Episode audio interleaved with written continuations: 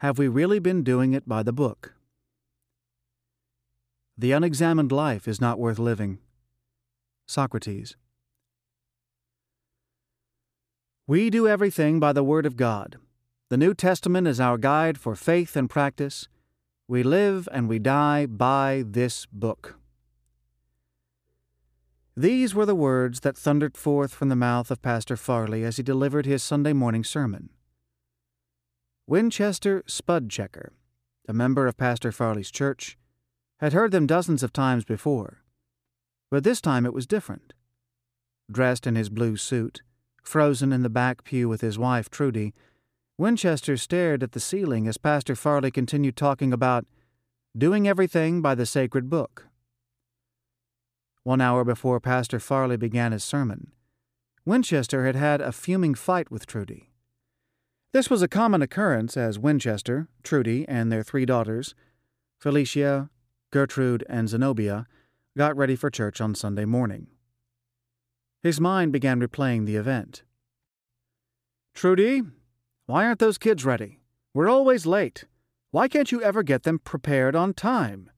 Winchester yelled as he anxiously glanced at the clock. Trudy's response was typical. If you ever thought to help me, this wouldn't happen all the time. Why don't you start giving me a hand in this house? The argument went back and forth until Winchester turned on the children. Zenobia Spudchecker. Why can't you respect us enough to get ready on time? Felicia, how many times do I have to tell you to turn off your PlayStation before 9 a.m.? Hearing the commotion, Gertrude burst into tears. Wearing their Sunday best, the Spudchecker family finally drove to church at breakneck speed. Winchester hated to be late and had received three speeding tickets this past year, all given to him on Sunday mornings. As they raced to the church building, the silence in the car was deafening. Winchester was steaming. Trudy was sulking. With their heads down, the three Spudchecker daughters were trying to prepare their minds for something they hated another long hour of Sunday school. As they pulled into the church parking lot, Winchester and Trudy gracefully exited the car, sporting large smiles. They held each other arm in arm and greeted their fellow church members, chuckling and putting on the pretense that all was well. Felicia, Gertrude, and Zenobia followed their parents with chins pointed upward. These were the fresh yet painful memories that coursed through Winchester's mind that Sunday morning as Pastor Farley continued his sermon. Brooding in self condemnation, Winchester began to ask himself some searching questions. Why am I dressed up prim and proper, looking like a good Christian, when I acted like a heathen just an hour ago? I wonder how many other families had this same pitiful experience this morning. Yet we're all smiling nice and looking pretty for God. Winchester was a bit shocked by these thoughts. Such questions had never before entered his consciousness. As he peeked over to see Pastor Farley's wife and children sitting prim and proper on the front pew, Winchester mused to himself, I wonder if Pastor Farley screamed at his wife and kids this morning. Hmm. Winchester's mind continued to race in this direction as he watched Pastor Farley pound the pulpit for emphasis, and raise his Bible with his right hand. We at First Bible New Testament Community Church do everything by this book. Everything.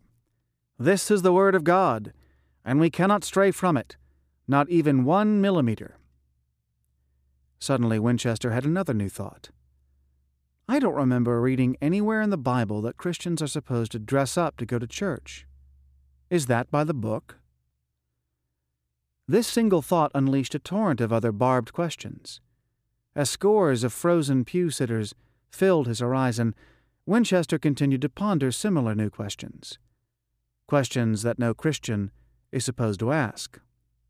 Questions like Is sitting in this uncushioned pew, staring at the back of 12 rows of heads for 45 minutes, doing things by the book?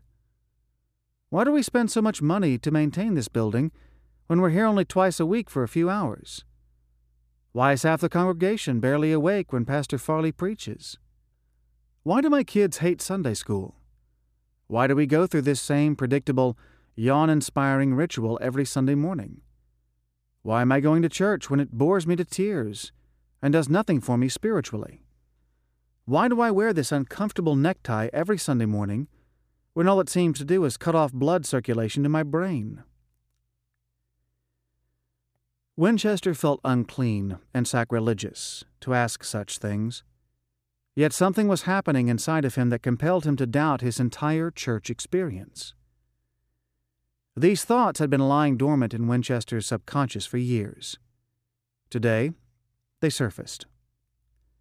Interestingly, the questions Winchester had that day are questions that never enter the conscious thinking of most Christians.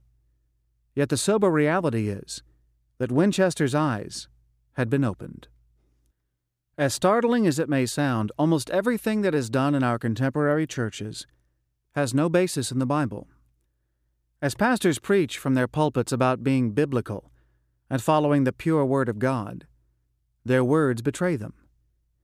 The truth is that precious little that is observed today in contemporary Christianity maps to anything found in the first century church. Questions we never think to ask. Socrates, 470 to 399 BC, is considered by some historians to be the father of philosophy. Born and raised in Athens, his custom was to go about the town, relentlessly raising questions and analyzing the popular views of his day. Socrates believed that truth is found by dialoguing extensively about an issue and relentlessly questioning it. This method is known as dialectic or the Socratic method. He thought freely on matters that his fellow Athenians felt were closed for discussion. Socrates' habit of pelting people with searching questions and roping them into critical dialogues about their accepted customs eventually got him killed. His incessant questioning of tightly held traditions provoked the leaders of Athens to charge him with corrupting the youth. As a result, they put Socrates to death. A clear message was sent to his fellow Athenians all who question the established customs will meet the same fate. Socrates was not the only provocateur to reap severe reprisal for his nonconformity. Isaiah was sawn in half, John the Baptist was beheaded, and Jesus was crucified. Not to mention the thousands of Christians who have been tortured and martyred through the centuries by the institutional church because they dared to challenge its teachings. As Christians, we are taught by our leaders to believe certain ideas and behave in certain ways. We are also encouraged to read our Bibles, but we are conditioned to read the Bible with the lens handed to us by the Christian tradition to which we belong. We are taught to obey our denomination or movement, and never to challenge what it teaches. At this moment, all rebellious hearts are applauding and plotting to wield the previous paragraphs to wreak havoc in their churches. If that is you, dear rebellious heart, you have missed our point by a considerable distance. We do not stand with you. Our advice? Either leave your church quietly, refusing to cause division, or be at peace with it. There is a vast gulf between rebellion and taking a stand for what is true. If the truth be told, we Christians never seem to ask why we do what we do. Instead, we blithely carry out our religious traditions without asking where they came from. Most Christians who claim to uphold the integrity of God's Word have never sought to see if what they do every Sunday has any scriptural backing. How do we know this? Because if they did, it would lead them to some very disturbing conclusions that would compel them by conscience to forever abandon what they are doing. Strikingly, contemporary church thought and practice have been influenced far more by post biblical historical events than by New Testament imperatives and examples.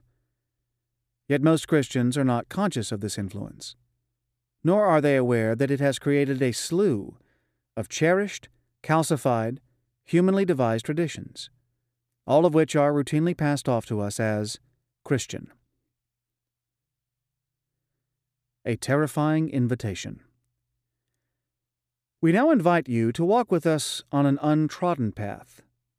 It is a terrifying journey where you will be forced to ask questions that probably have never entered your conscious thoughts. Tough questions, nagging questions, even frightening questions. And you will be faced squarely with the disturbing answers. Yet those answers will lead you face to face with some of the richest truths a Christian can discover.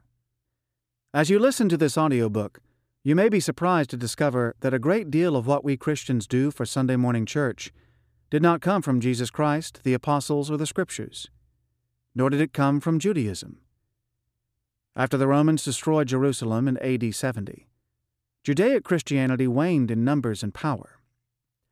Gentile Christianity dominated, and the new faith began to absorb Greco Roman philosophy and ritual. Judaic Christianity survived for five centuries in the little group of Syriac Christians called Ebionim, but their influence was not very widespread.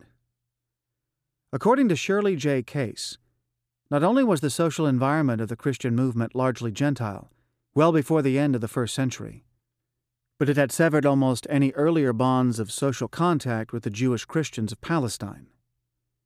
By the year 100, Christianity is mainly a Gentile religious movement, living together in a common Gentile social environment. Strikingly, much of what we do for church was lifted directly out of pagan culture in the post apostolic period. Legend tells us the last surviving apostle, John, died around AD 100.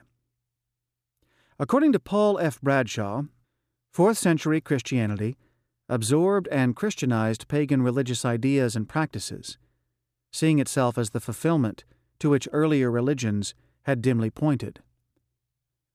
While today we often use the word pagan to describe those who claim no religion whatsoever, to early Christians, pagans were those polytheists who followed the gods of the Roman Empire.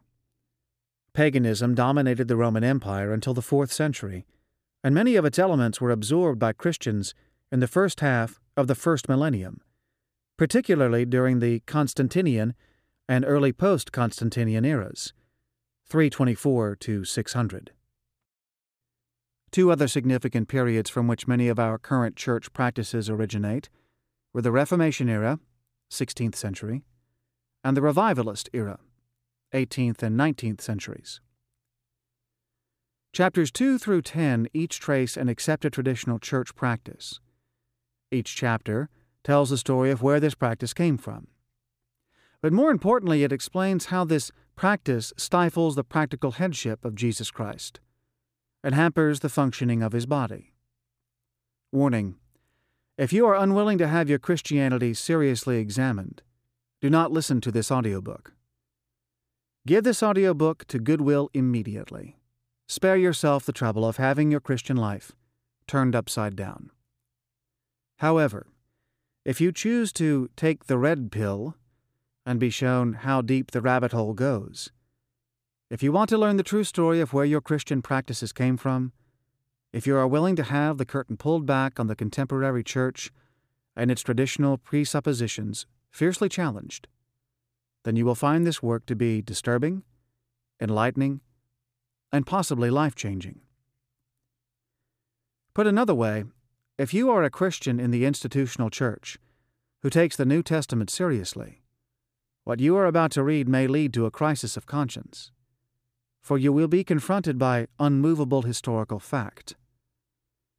On the other hand, if you happen to be one of those people who gathers with other Christians outside the pale of institutional Christianity, you will discover afresh that not only is Scripture on your side, but history stands with you as well.